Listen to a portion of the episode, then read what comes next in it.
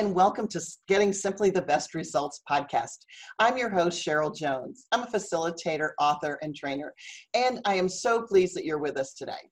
We have a extremely special guest, somebody that I have been aware of for a number of years and have the pleasure to call a friend now.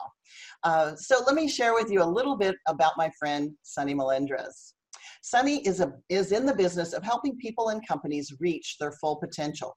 As a broadcaster, he's entertained some of America's greatest, greatest radio stations in both Los Angeles and San Antonio. He was inducted in the, into the San Antonio Radio Hall of Fame, the Texas Radio Hall of Fame, and inducted into the Rock and Roll Hall of Fame as one of America's top 100 radio personalities of all time. Quite an honor. He is a motivational speaker and has done presentations that inspire attendees of the thousands all over the place, both in person and online. He is the host of the Sonny Melendrez Show, and he's also the author of The Art of Living with Enthusiasm. Please welcome Sonny Melendrez. Sonny, Thank I'm so you, glad you're with us. You read that exactly as I wrote it. Almost, with a few yeah. words here and there. Extra. Great to be here. My pleasure, and thank you. I so appreciate it yeah i'm i am uh, you know you i know you as a man of enthusiasm and i know we're going to talk a, about that a little bit later but this uh, this idea of the art of enthusiasm we we have to delve into but let's back up and um, kind of come a little more like back to where you started because I know you as a broadcaster and an entertainer and a speaker and have always been captured by your voice and your enthusiasm and your just genuineness. And I want to know how all that got started. I mean, does somebody just is someone just born to be a broadcaster or how does that come into being or how did it come into be, being for you? You know, I've interviewed, I can't tell you how many thousands of people. And one of my favorite questions to ask, especially celebrities, is what were they like as a kid and how did they know what it was they wanted to do with their life? And I truly believe that many of us are blessed to have found that purpose, that vision, that dream early on. And I also believe that the younger you are when that happens, the more likely it will happen. And the real the reason is uh, when you're a child, you don't know what's not possible. Oh, and so you dream big dreams. As we get older in our lives, we tend to start to put up all the the uh, you know all of the, the the, the shields that say you can't do this, you can't do that. Not to mention people in our lives who tell us those kind of things Absolutely. and start to believe them. Mm-hmm. So I, at an early age, had three dreams. The first one was radio. I wanted to be on KTSA, radio station here in San Antonio. It was the top 40 station, number one, uh, along with KONO. They, they went neck and neck. And I, I, I had this little transistor radio under my pillow. I would spend my allowance buying batteries and I would just listen to it. You know, at night I'd fall asleep. I'd wake up in the morning. I just I just consumed radio, and but I saw myself on that radio station. The other dream I had was cartoons. I found out at an early age, Cheryl, that I had this uncanny ability to mimic voices that I heard especially voices on cartoons. Mm-hmm. And so I would just kind of do my own version of that, and it got pretty good. And the other dream that I had was that I wanted to be part of the Walt Disney experience. I would watch Walt Disney's Wonderful World of Color, mm-hmm. and I used to watch the Mickey Mouse Club and all these other wonderful Disney shows. And I thought to myself, one day I'm going to work with Walt Disney. I'm going to be there and I'm going to have all that fun. How cool. Well, lo and behold, uh, and here's another thing that I that I learned. Mm-hmm. I learned that the experience that you give yourself makes no difference where it is you give yourself that experience. I'll give you an example. Okay. When I was dreaming about being on the radio, I was 11, 12 years old it would have been real easy for me to say, okay, once I get maybe after college or whatever, and that Mm-hmm. that's where I didn't I didn't wait. I had a little reel-to-reel tape recorder, and for you millennials, look it up, Google it, and, and a record player, and I would record my little five-minute shows. Now, I'll tell you that we didn't live in a house or an apartment. We lived inside my dad's barber shop. Oh my uh, goodness. My dad had a little barber shop and a strip center on the east side of San Antonio. In fact, the, the strip center is still there. It's uh, 908 and a half Nolan Street was our address. I know exactly where that is. No corner of Nolan and Pine. Yeah. Yes. And well, the reason it was half was because half of it was a strip, was a uh, print shop, and the other half was my dad's barber shop. So we lived in half of that. He partitioned half of the barber shop. Oh my goodness. The reason that he moved us in there, my mother and my little brother and myself, was because he wanted to save to send me and my brother to private school and to college to go to Catholic school hmm which I did. I went to Central Catholic.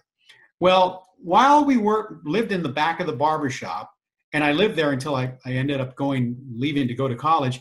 But while we were there, we didn't have a phone. The only phone we had was in the barber shop. Mhm. And so at night, my dad would give me it was a payphone. My dad would give me three dimes, and I would go into the barber shop Mhm. in the dark, moving myself around the barber chairs, sit up on top of the shoe shine stand chair next to the payphone, and I would dial these numbers in the dark. And then, and I'd sometimes I, you know, dial the wrong number, but I would call my friends one at a time and play these little five minute shows. Oh, too funny. Cheryl, I was podcasting. Oh my gosh, that's crazy. one listener at a time. Now, the reason I mention that is because by the time I got to college, that was San Antonio College, Mhm. and, and that was a whole experience unto itself. I went to register for my classes, and my major was going to be art uh, because that I was my other talent. I, I love drawing and, and, and art, so I was going to be a commercial artist, I thought. Makes sense. So I finished registering for my classes. I'm walking down the hall, and there's a door with a little square window in it. And I look inside it, and I thought to myself, I wonder if that's what it is. And I tiptoed, and then I got up on my tiptoes, and I, I looked up, and sure enough, it was the college radio station. Oh. Well, I didn't know they had a radio station. I didn't know that you could get a degree in radio TV Mhm. come to find out it was a brand new course that they were offering and i i immediately i took my bus money and called my dad on the phone and said i want to change my major they have radio and tv and he said whatever you want to do son so i did and i've never looked back That's, But that's it- a cool story. but the amazing part of it all was that the um, the the teacher of the class was a lady named Jean Longwith. She ended up making her entire career of radio and TV teaching there at the college. In fact, they um, named a building after her, and that's where the new radio station, the new TV department, radio TV department is at San Antonio College. And and now I'm working with the college as a community engagement media consultant. And so I help them to get more of the, the great stories that are out there in the college out into the uh, into the real world. So it's, it's a wonderful circle of life. Yes. But the, the amazing part of it was that once I started at the radio station, now I continued recording shows Mhm. and broadcasting so that by the time I went to UTEP after I left San Antonio College in El Paso and landed my first job uh, at a, the number one station working on weekends, I had already had like, you know, almost 10 years of experience. And so consequently, your subconscious does not know whether you were on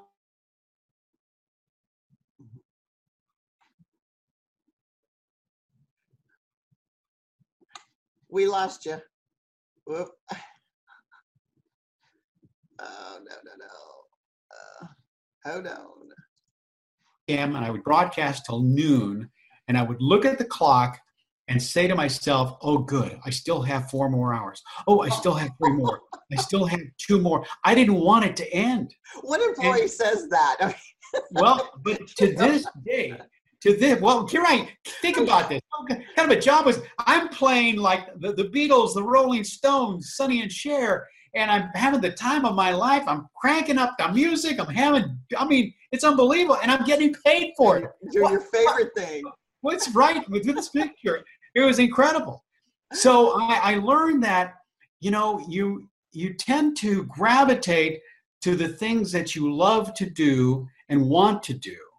And um, it's so funny. I interviewed uh, uh, Augie Meyers, who's a, just a legend, uh, legendary artist, and and he said something to me that I really rang true. He says, "I do what I have to do so I can do what I want to do." Oh. And there's a lot of things that people don't want to do, but if they do them, they will allow you to do the things you want to do. Very true. Uh, Very so true. that was the uh, that was the first dream. It was radio. But here's the big the big payoff. Within uh, six months, I got a job from from the, the working on weekends to the competition, which is a little daytime station in El Paso, and they they asked me. I said, "Well, how much you making over there?" I said, "Dollar twenty-five. He says, "Well, how'd you like to make a dollar fifty and work full time?" I couldn't. Well, I said, where do I sign? Yes. So I within six months I went to the, the other station, and within about four years, I built a reputation nationally and got the, my first award, which is the Billboard Magazine Award, and uh, that brought me to the attention of another radio station that wanted me to come and be their program director because I was already now as program director of this other station and on the air in the afternoon afternoon drive and that station was KTSA in San Antonio. The one you wanted. Oh, yeah. how cool. You know, and that's what I say. If you have that vision and you hold on to it, mm-hmm. it will happen. And, and I'm sure people have thrown, shown up in your life, you know, when you have these ideas that you want to do and you can't believe, it seems like a serendipity. It's like, I can't believe you're here. I can't believe you're talking. I can't believe you're saying this. Mm-hmm. But it's not by accident. Oh, you know, yeah. bring those wonderful things to ourselves. Yeah. So the first dream was radio. Second was cartoons. Mm-hmm. Now I went to Los Angeles. I find myself on the air at the, I mean, this was the dream. I tell people in radio about this, and they, and they, they find it hard to believe, but it's true. You can, you can Google it. The station is KMPC in Los Angeles. Okay. And it was billed as the station of the stars if you can believe this, every personality on the radio station was associated or hosting, associated with or hosting a national television show. Gary Owens, who was on Laugh-In, Wink Martindale, who had Tic Tac Dough, uh, Wink, uh, the Geoff Edwards uh, was host of the national, the um, the new the new treasure hunt. I mean, it just went on and on. And I was doing a show called Kids Are People Too on, on ABC. I was doing the LA segments of the show, but I was just a kid. I was in my 20s, and these guys were all, I mean, they were the big. Yeah. But I, another thing I learned, Cheryl, is I had earned my right to be there. I belonged there. It wasn't by accident. Mm-hmm. My father didn't own the radio station. I belonged there with those guys, and they knew it. And so I was, you know, one of their their peers. Although I looked up to them and thought, "Oh my, I can't believe I'm here. This is incredible." Well, one day I'm on the radio station on the uh, on the air, and I get a call from an agent who says, "Have you ever thought about doing cartoon work?" Because he'd heard all the different voices that I did on my show. And I said, "Are you kidding?" Says, "I was a kid." He says, "Well, let me have a sample of your work. And let me see what I can do." So two weeks later, I'll never forget this. I'll never forget the day. He calls me up and he says, You've got your first job. And he gives me all the information. And that following Monday morning at 10 a.m., I drove my little 1971 Ford Maverick into the parking lot of the Hanna Barbera Studios. Ooh. And I was there to do voices, assorted voices, with the original cast on the second season of The Jetsons. Now, my favorite shows. It gets better. You, you can imagine, I'm there. This is my first job doing cartoons. But again, I'd earned my right to be there. Certainly. So I'm there and be very professional. We're all sitting around. The director is setting up the scene for the first thing. We're going to do the read through. Everybody's got a microphone. And I'm hearing these voices of George Jetson, daughter Judy, Jane, his wife, and Mr. Spacely, who was George Jetson's boss. Mm-hmm. Well, the voice of Mr. Spacely, Cheryl, was the great Mel Blanc, the voice of Bugs Bunny, yeah. Sylvester, Tweety, mm-hmm. Foghorn Leghorn, and the most gracious man you'd ever want to meet. He oh. took me under his wing and became a mentor of sorts and taught me many of his voices. Can I hear some? Mm-hmm. Yeah, definitely. what you got? What you got? Okay, okay. So I'll start out with with uh, with Elmer Fudd because Elmer's always looking for for you know with that funny gun and that funny hat, looking for for this wabbit. He goes, "Be very very quiet. I'm looking for a little gray wabbit, and when I find that wabbit, I want to tear my apart, whim from whim." eh. What's up, Doc? Have you, you seen a little gray rabbit? Big eyes, yeah. Big teeth, yeah. Big smile, yeah. I ain't seen him. Ain't I a stinker? Ooh, I thought I tore a pretty cat. I did. I did saw a pretty cat. you bet you poor pretty cat. The pretty cat was me. Wow, I'm the wildest rudeness, tootness, shootness. Yeah, shit it.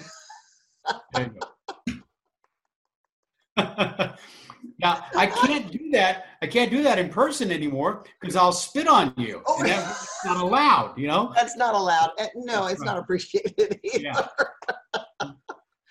anyway. Well, you know what fascinates me is how you move through each voice, and because um, you know, I don't know if, you know, you have to like change your mindset each time, like to move through each one, or you just practice it so much, it's just so natural to you, but it just, it amazes me. It absolutely amazes me. Well, the, you know, the best way that I can explain it is that you become that character. Mm. You know, um, one of my favorite impressions is uh, Lieutenant Columbo, oh. Peter Falk. Mm-hmm. And, and you can't do Peter Falk without having your face look like him. And he has to, he has that, that wonderful uh, way of uh, leaving the room and then coming back and saying, I don't want to bother you, but uh, am I bothering you? What? My wife, by the way, my wife thinks you're the greatest. But I have a little, uh, where were you on the night of, never mind, I'm bothering you. You know, so that's so great. And you're right. Funny. You have to do the whole body thing because you you know oh, the yeah. whole hand yeah. to the head, and he's just yeah. little slumped shoulders and. Yeah, just brilliant, brilliant work, brilliant. oh my gosh, that uh, and what an opportunity to work directly with Mel Blanc. That's oh my God, oh it's my incredible. Goodness. Yeah, he was such. He's, I mean, such a contributor, entrepreneur, and and just you know all round creative. Big kid, amazing. Yeah, he really was wonderful. He really was wonderful. Yeah. So, but you uh, just, you know, you just painted the the clearly painted the picture of one of the things that I teach, and that's about the visualization. You know, really focusing on what it is you want, and it's and it's there's another it's not just about seeing it in your mind's eye there's an right. energy associated with it right so you know you were already at a young young age you were already living um, with your reel to reel tape you know kind of player you were already living it and manifesting it right yes. then and there and you I knew it was going to happen. I knew that I wanted. I couldn't wait to do it. In other words, I don't have time to grow up. I've got to do this now. And it was the same thing with comedy. I started doing stand up comedy and impressions, and uh, I would be in talent shows, or I uh, had those, those little troupe that uh, would go out to the uh, air bases or to hospitals and entertain, and uh, and I was the MC comedian, uh-huh. and so all that was experience, you know. So once I got to Los Angeles, and all these other doors started to open up, and started to do all these different, uh, you know, other types of stages, and that's really what my life has been about. It's been about stages whether I'm on the platform speaking, whether I'm on radio, whether I'm on the air on television, whether I'm here with you now podcasting. It's mm-hmm. another stage. Another stage. Zoom casting. Zoom. Wonderful. Further, yeah. yeah, absolutely. Well, and then it's and it sounds like you had, and correct me if I'm wrong, but had some really good support in terms of family encouraging you, and or or were they kind of neutral about it, or what was? Oh what was your no, like? no. It sounds like they were. Let, let me tell you something. When I went off to college, I went to El Paso. Um, my brother is five years younger than me. Mm-hmm. And so my brother was like, about 10, 11, 12 years old. And my dad, and still living with my mom and dad, the barber shop. And one day, my brother comes home from school, and the front of my dad's, the window of the barber shop, has got all of these clippings of all these different things, magazines I'd been in, awards I've received. It just, I mean, the whole thing was like a tribute to me, right?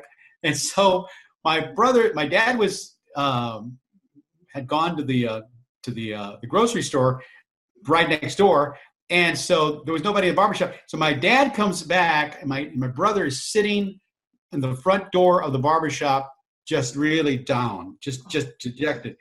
And my his name is Rick, and my bro- my father says, Rick, what's the matter? What's the matter? And he says, Sonny's dead, isn't he? Oh, no. the only thing that was missing was the wreath. yes, exactly, exactly. My dad just decided that he was going to, to, to, tell the world what his son was doing, you know, and that's the kind of support that I got. That's awesome. My mom and my dad. My mom, my on the other side of the coin, she, I call her the maternal optimist because I mean, I never heard in my entire life my mom say anything bad about anyone. Oh. No one didn't love Carmen Melendrez. She was oh. this, tall. I mean, just oh. this. Oh my gosh, she passed away two years ago. Oh.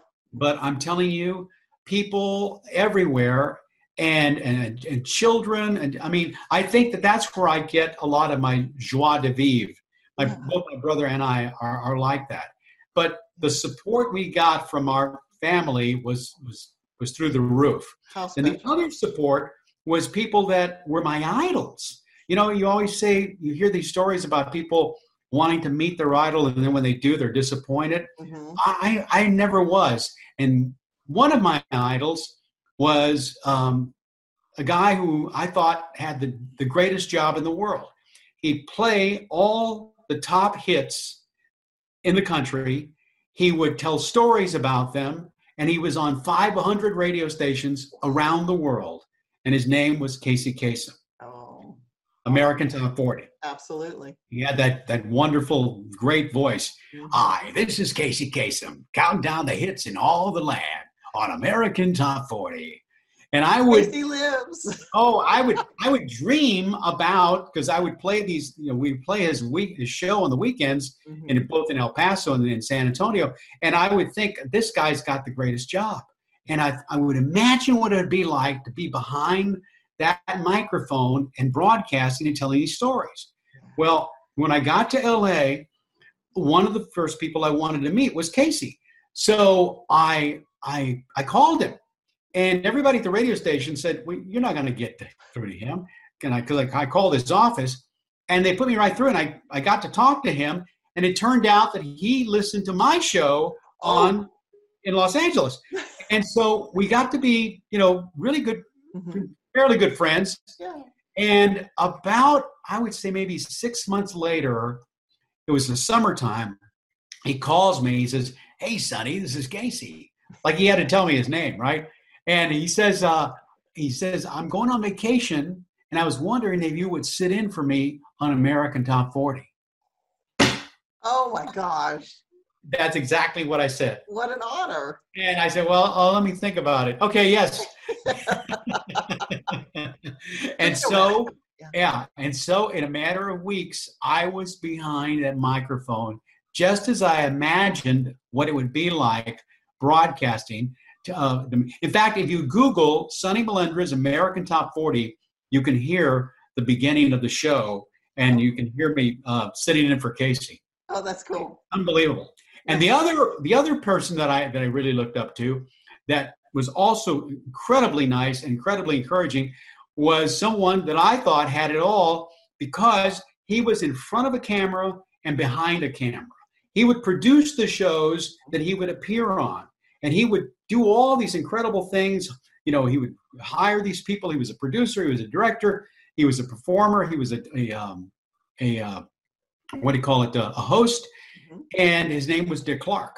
Oh, well, well Dick Clark was like like at the top of his game when I when I tried to get a hold of him. Again, not only did I talk to him, but he gave me what was supposed to be 30 minutes of his time.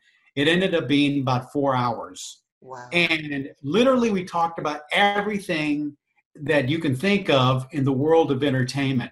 And to sit there in his office and see all this memorabilia and all these gold records and everything, you know, to think that I had grown up as a kid watching American Top 40, excuse me, watching American Bandstand, mm-hmm. and here I was with with Dick Clark. Yeah. I mean, it, you just can't you, you can't fathom the feeling that you get, but you also learn that now you have the responsibility and also the opportunity to do the same for someone who'd love to be where you are.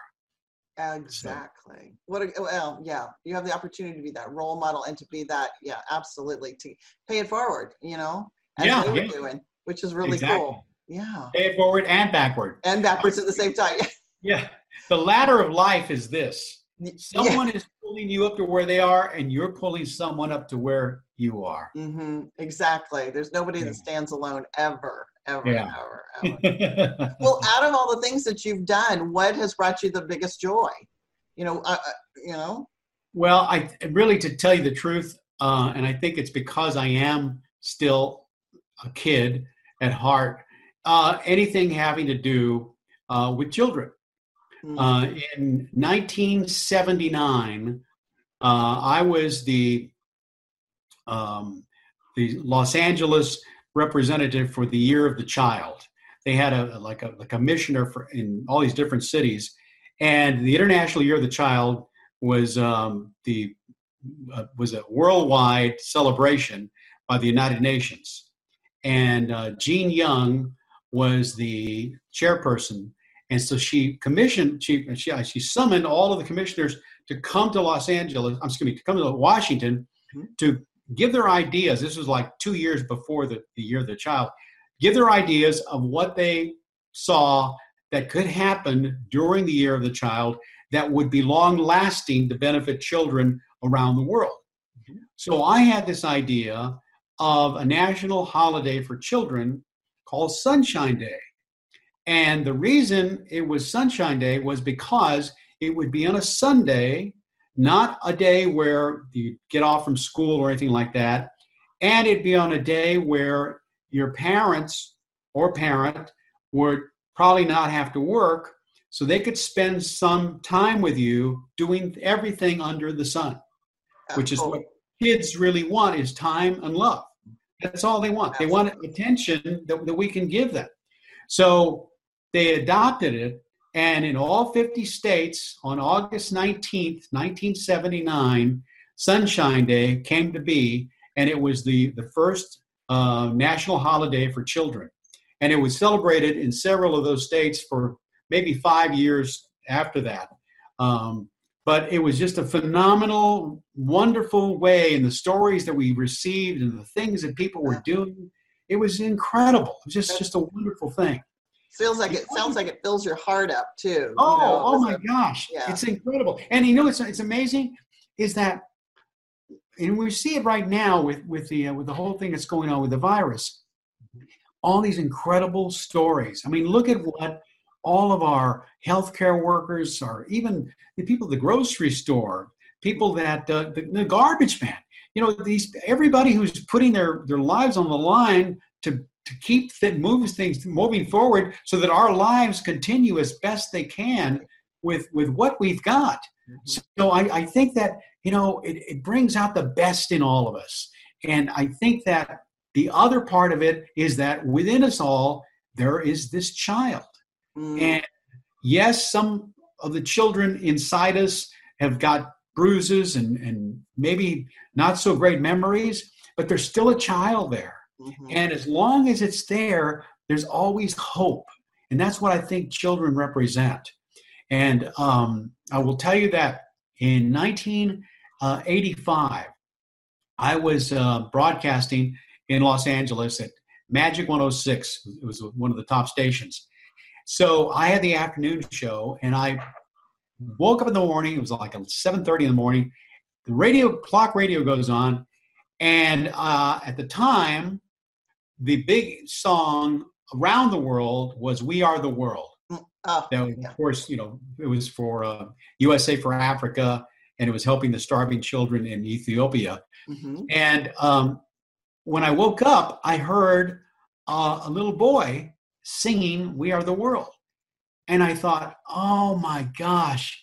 children singing we are the world we are the children of course mm-hmm. why didn't i think of that what a great idea well in my groggy state I, after i woke up i realized that the little boy was actually michael jackson oh. and i was indeed listening to the original song and so that there was no children's version mm-hmm.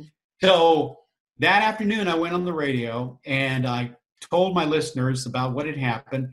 And I asked the question I said, I wonder if there are any children or parents who would love to be a part of this movement and you know would we could put together the children's version of we are the world. What would you think? Well cheryl the oh. phones blew out at the radio station. We could not take enough calls. Wow. And this, and this before you know the internet and the email. And so people are just calling left and right and crazy. And as time went on, we started getting all of these different other people that wanted to be involved, and including people who were in the, the music industry, in the uh, television industry, etc. And so then it really took a full form, and we had auditions, and we auditioned about 1,600 kids. Oh my gosh! Of, oh yeah, well, and you can imagine Los Angeles, Southern California, right. what the talent must have been like. It was incredible. So, and it was not like American Idol. We would have these different uh, auditions all throughout the city, and the kids would come, and every kid, no matter how good or how bad they were, they would receive a T-shirt. They'd get a certificate. They'd get a standing. the judges would stand up and applaud them, and then we had to make a decision and we got got it down to 50 children. Well, I I called every single one of them. In fact, my wife Linda and I both called from the radio station all the, the people who had, who had made it, and I still have recordings of them going, "I can't believe it! Oh my God!" Oh so, so uh, after we we got all that those 50 people, now we started getting calls from agents of child stars oh. who wanted to be in in the uh, in the show. And one of those child stars, in fact, I'm hoping to get her on my on my radio show in, in the near future, was a little girl named Drew Barrymore. Oh my gosh! Yes, and if you see the video, if you if you Google "Children of the World," "We Are the World," uh, you'll see the uh, you'll see the video, and you'll see the, the, you know Drew Barrymore singing there along with Danny Pintauro from Who's the Boss, mm-hmm. all these different child stars from the time. But they also had to audition, and they could not. They had to leave their egos at the door, and there were no no special treatment for anyone, and everybody wore the same thing. They had uh, white pants, white jeans, and uh, and a red uh, sweatshirt that said "Children of the World mm-hmm. Project." So in the back of my mind when we went to that to that um, to the recording session we, we, we, took us an all day to record this one. Oh, we got George Duke, who was a Grammy Award winning producer to produce the the, uh, the show and and the the, uh, the video and the and the song. And he had a great idea. Rather than to do solos with different of kids like they did on the original version with the big stars, he thought of age groups. So it starts out with like five year olds, mm-hmm. and then it goes on from there to the tweens and then the teens. It's just, it's wonderfully well done. And then he got um, uh, people like Stephen, uh, Steve Smith from Journey. He got uh, Philip Bailey. He got all these incredible musicians to build the track. Once we had the track, now we brought all the kids into the studio and we started to record. Amazing. Well, we had to have a flip side of oh, the yeah. of this because it was a record. It was a record, yes. It was a 45, right? yes. So again, if you're a millennial, millennial look it up. Look it up yeah. They're about this big. They had a big hole in the middle. Yeah, they were flat. Yeah, right. black. so we needed a flip side, and I'd heard a song, a great song. It was written by uh, a couple of uh, people in in Australia, and it was called Care for Kids. And the very per- first part, there's two people singing Care for Kids. It's important to share for the kids. And then it goes into the whole thing with all the chorus. So I sang the first part of it with one of the kids from the Children of the World Project. And that little girl was a little girl named Stacy Ferguson, seven years old. You know her as Fergie. No way. Black Eyed Peas. Yes. Oh my God. I just got chills just telling you. did too. Is that incredible? That's that's amazing. Yeah, amazing. Yeah, yeah. So anyway, so we, we recorded it. and In the back of my mind, I kept thinking because they wanted to do a video. And I thought, you know, I I want to get those other 1,400 kids that didn't make it uh, into the into this video. So we had every single one of them show up, and we we shot the video at um, at Griffith Park, and there's this wonderful hill where you just see the beginning of the, the video. There's this hill, and all of a sudden you start seeing these kids come over, and there's more and more and more. Now there's 1,500 kids. Wow. And because it was the Children of the World project, mm-hmm. I also wanted kids watching to see themselves in the video. So we had a lot of the kids in all these um, around the world garments mm-hmm. from children who, you know, all these different uh, backgrounds. And it was just the most incredibly wonderful, wonderful, unbelievable uh, production.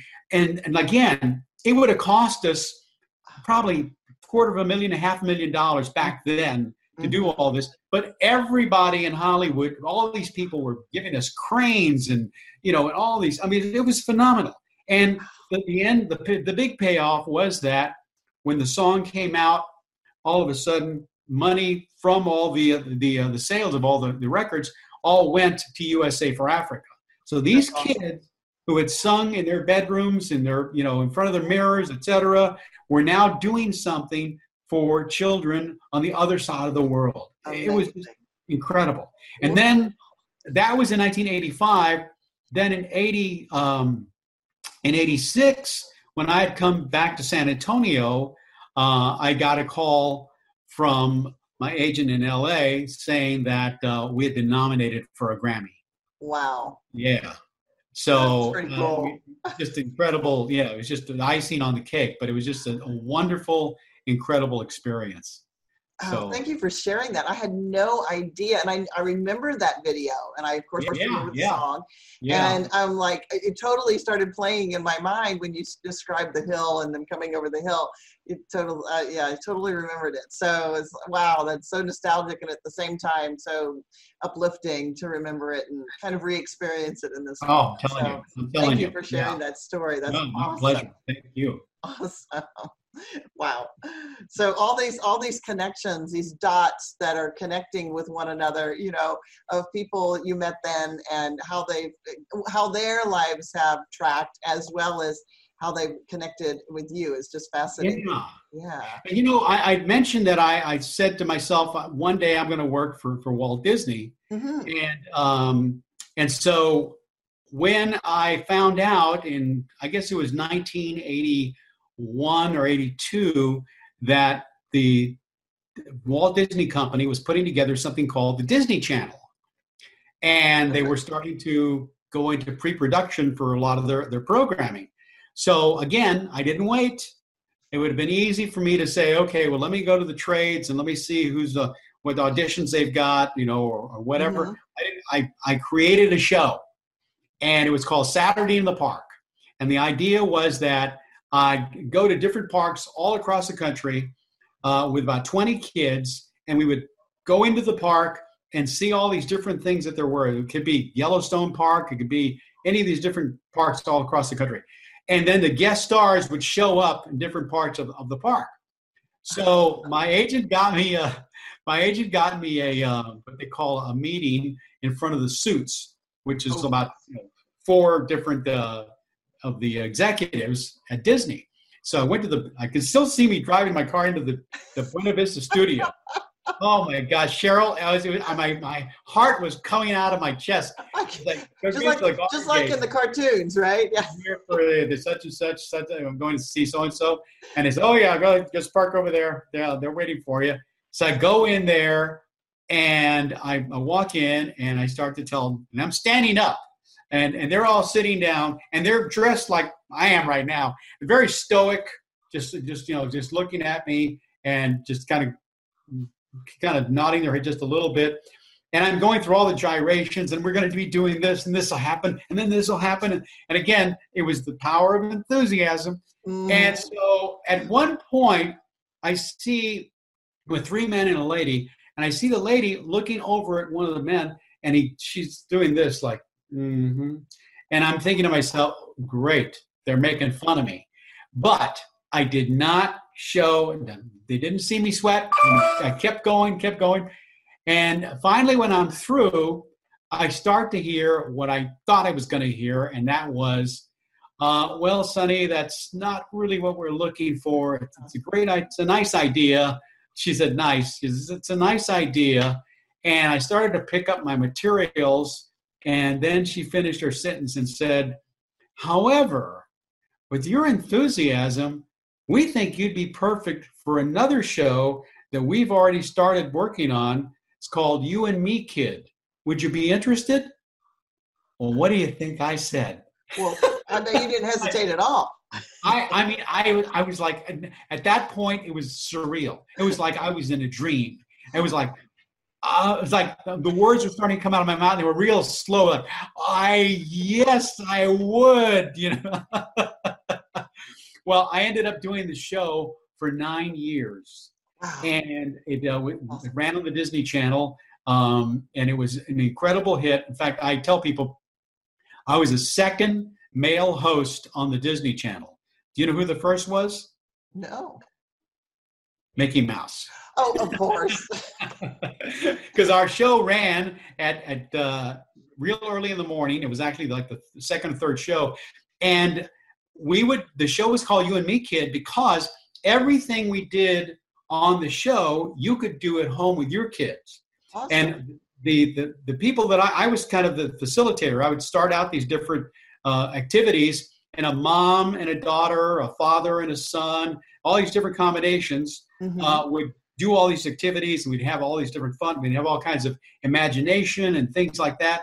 And at home, if you were at home with your big sister or your grandmother or your parents, whoever it was, that was the, the you and me kid. Mm-hmm. And so we got to do those things and we you would do those things. So when I came to Los came to San Antonio back from LA in 85, 86, uh, to this day, I'll be at uh, at Starbucks, and there'll be a you know a millennial who will say to me, "I'll never forget. I'd sit on my mom's lap and I watch her show on the Disney Channel." You know. Wow. Uh, so gonna, there again, that vision of being part of the Walt Disney fun. And I get I, I can't I cannot emphasize how important it is to think like a child. Mm. Dream like a child. There is a child inside you. Absolutely. We're not just the age we are, we are every age we ever were. Agree. I totally agree. Yeah, exactly. And not to be limited because that the child a, a child's no. mind's not limited by any. No, not at all. Yeah. Not at all. So I think I have one more question for you. This has been so wonderful. I have one more question, and I want to know about intentional enthusiasm. Oh wow! You know, uh, I'll tell you another one of these things where you you think okay, well, it's got to be easy for him or her or whatever. One of my adult dreams uh, of late, just in the last five, ten years, was to do a TED talk. Oh, or yeah. TEDx talk. To sure. do TED.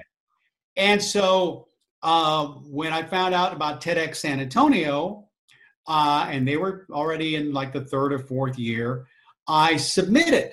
And people can submit every year, and they usually get about 400 submissions of uh, people who want to talk about something that's either um, it's, that's it's, it's ideas worth sharing is what it's called. Technology entertainment and design. That's what ted stands for. And so i had this idea uh, about uh, i forget what my first idea was and they, they said they liked it but they that i was too slick Oh, I, yeah in you fact to rough I- up a bit. I- You're too polished. I won't tell you her name. She was on the committee and she sent me an email and I still kept it. It said something like, I know that when I go through the pearly gates of heaven, God's going to ask me why I rejected Sonny Baker. he was apologizing for, for not for not picking me, right? Mhm. So, um, so as time goes on, I keep I you know you know what a vision board is, where you Absolutely. Mhm. okay. So I do vision vision Photoshop, and Oh, what I will do is I will uh, I will take if I want to be on a stage, a particular stage, I'll Photoshop myself on that stage. If it's at a you know big conference at a hotel in Miami or whatever, I would do that. So I Photoshop myself on the stage of TEDx. awesome. Well, uh, now I submit again, Mhm. and this time, and it's a different committee every year. This time, uh, they call me and says they say, um, "Well, you know, we saw your name come through, and uh, and we we like your idea, but we were wondering if you would consider being our MC." so I said, "Yeah, I, I yeah, I definitely, yeah, sure." So there I was on the stage, just like I photoshopped myself. I, I, I had to be more specific. That's then, then the third time is a charm. The third year, uh, I had this wonderful uh, young lady. Her name is Angelica, and she was, in fact, she's now the, um, she's now the um, what they call the. I forget. It, it, everybody has somebody is runs the show Mhm. for TEDx every year, and they become the license the licensee. That's what Okay, she is. She's the gotcha. licensee. Mhm. Just that, and so he, you'll appreciate this as a speaker. Here we are trying to, say, okay, you've got this idea of enthusiasm, the power of enthusiasm. How can we craft this? And we're at, uh, remember, we were at uh, Panera Bread at 281 and Bitters, and she says, um, I have an idea. And she goes over, and I, I don't recommend this because, because uh, well, she goes over and she gets like about 10 of these, um, the, the coffee things that, you know, the, the sleeves, Okay. yeah the little cup sleeves, Yes. right? Uh-huh. And so she takes them apart and she writes down one of my elements on each one of them. And she starts putting it together as a puzzle. She says, okay, so you've got this and you've got this and you've got this. Now, how do we arrange this? And it was, a, I mean, it was, a, it was a eureka moment. It was a breakthrough because all of a sudden I could see the make, the, what was inside my head Mhm. was taking place. And, and sometimes you can't see the forest for the trees as a That's true. speaker. Yeah. You know, other people can, but you're thinking, oh, I, I know it's there, but I've got to get it out. So we were able to put it all together, and it turned into something called intentional enthusiasm, as opposed as opposed to just the art of, of enthusiasm. Mhm. And what that is is this: it means that if you are intending something, if it, you are wanting something to happen, happen in your life, it could be personal, it could be in your career, whatever it is. If you are intentional about your enthusiasm, now a lot of people think, well, I'll be enthusiastic if I can get excited about something. Mm-hmm. But if I'm not excited about it, then I'm not going to be enthusiastic about it. Mm-hmm. And that's wrong. Because you can't put the cart before this horse. Right. And after a while, it turns itself around, and all of a sudden, you are reaping the rewards of your intentional enthusiasm. Love it. You know, I just uh, I just mm. uh, interviewed Johnny Mathis for my show. I was telling you, and he said something that uh, was just brilliant.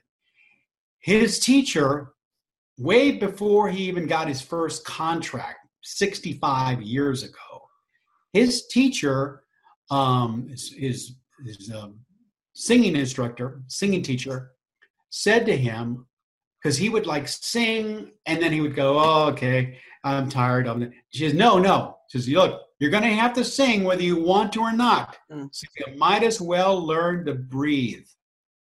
And she's never forgotten that. And that's really what intentional enthusiasm is. Mm-hmm. Sometimes we feel it. Sometimes it's going great. Sometimes it's yeah, I'm I I I see this. I'm going to do it. And sometimes we don't want to, but if you intentionally mm-hmm. get that enthusiasm going, and you have those three pillars, and they are believe in yourself, have a clear vision of what it is you want to do, what it is you want to accomplish, and the third one, and this is the most powerful one of all, this is like the log in the fire. This is just gasoline into your intentional dream. Gratitude. Oh, yeah. If you are gracious and gratitude, have gratitude along the way for everything that is happening to you, regardless of where you are, that will go so much farther when it all comes to be. And even if it doesn't, the way you think it's going to be, it will be something that was meant for you and maybe something that wouldn't have happened otherwise. There you Love go. That. Love that philosophy. That's awesome. Absolutely. Awesome. So the three pillars were believe in yourself. Number two was have, have a clear vision. vision. And the third was gratitude. Exactly. I think those are worth repeating. Yeah. Definitely. Definitely. And my favorite quote of all time uh, was said by a philosopher in the first century. His name is Philo of Alexandria. And what he said could easily have been said by somebody like Tony Robbins or someone who's a, uh, an inspirational and motivational speaker today. He said, Be kind, for everyone you meet is fighting a great battle. And isn't that true so, in this particular time in our lives? Absolutely. And we yeah. don't know what their battle is. That's exactly right. Mm-hmm. Absolutely. This has been so wonderful today. I've just so enjoyed our conversation. I feel oh, so filled up. What, what, day is it, by the way? it's next week. yeah, there you go. so, Sonny, how can people get in touch with you? Because I, I, know that you do a lot of speaking, you have your radio show, there's all kinds of things that you are into. And I want people to know how to find you. What's the best Very easy.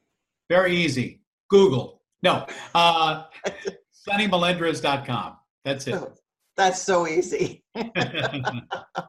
well, thank you again. I have much, much gratitude for you being on my podcast. Thank you. Um, I, I am such a babe in the woods compared to your level no, of experience, no. but and I am Cheryl, learning very quickly from you. Now, and, Cheryl, let, let me congratulate you because you talk about somebody who is taking the ball and running with it. You, as long as I've known you, you've not only been uh, extremely giving of yourself uh, and on so many different platforms. I've seen you at the National Speakers Association uh, here in San Antonio, and now you've got the San Antonio Speakers Association, which is an incredible, um, wonderful way of bringing our, our speaking community together. But your incredible, wonderful vision, and I understand you've got something really big that's coming up in the near future that I've been getting emails with your picture about. That's so I'm looking forward to that. You can't tell us anything about that now, can you? No. No. secret. There's okay. a couple new things on the horizon. So uh, some some things that are um, are perfect for the time and then some things that are a little more sustainable that will support people again it's for me it's really about helping people where they are much like you to help them reach their full potential because many of us are not living up to it and living up and we deserve to we all deserve to. Yes, yes we do. Yes we, we just, do. yeah, we have a lot of stories in our minds that uh, that get in the way quite often and well so, thank you for everything you do. Thank you. I appreciate the acknowledgement. I really do so, and I want to thank our guests for joining us today. This is uh, this is a, genuinely a very special, special day for me, and uh, and I yeah just can't tell you how much I appreciate you, Sonny. Thank you for all that you do for our community, and just I mean just uh, the days every day that I heard you on the radio brightened our community, and uh, and I know now that I can listen to you on listen to you on demand. So that's even yeah, right. You go to sonnyradio.com, or if you live in San Antonio, listen to KLUP, which is 9:30 a.m. on Saturday nights at 8 p.m. 8 p.m. All right, that's Central Time because San Antonio is in Central Time. Yes. All right. So this has been Cheryl Jones with Getting the Best Results podcast. Thank you so much for joining us, and we look forward to seeing you next time. Bye bye.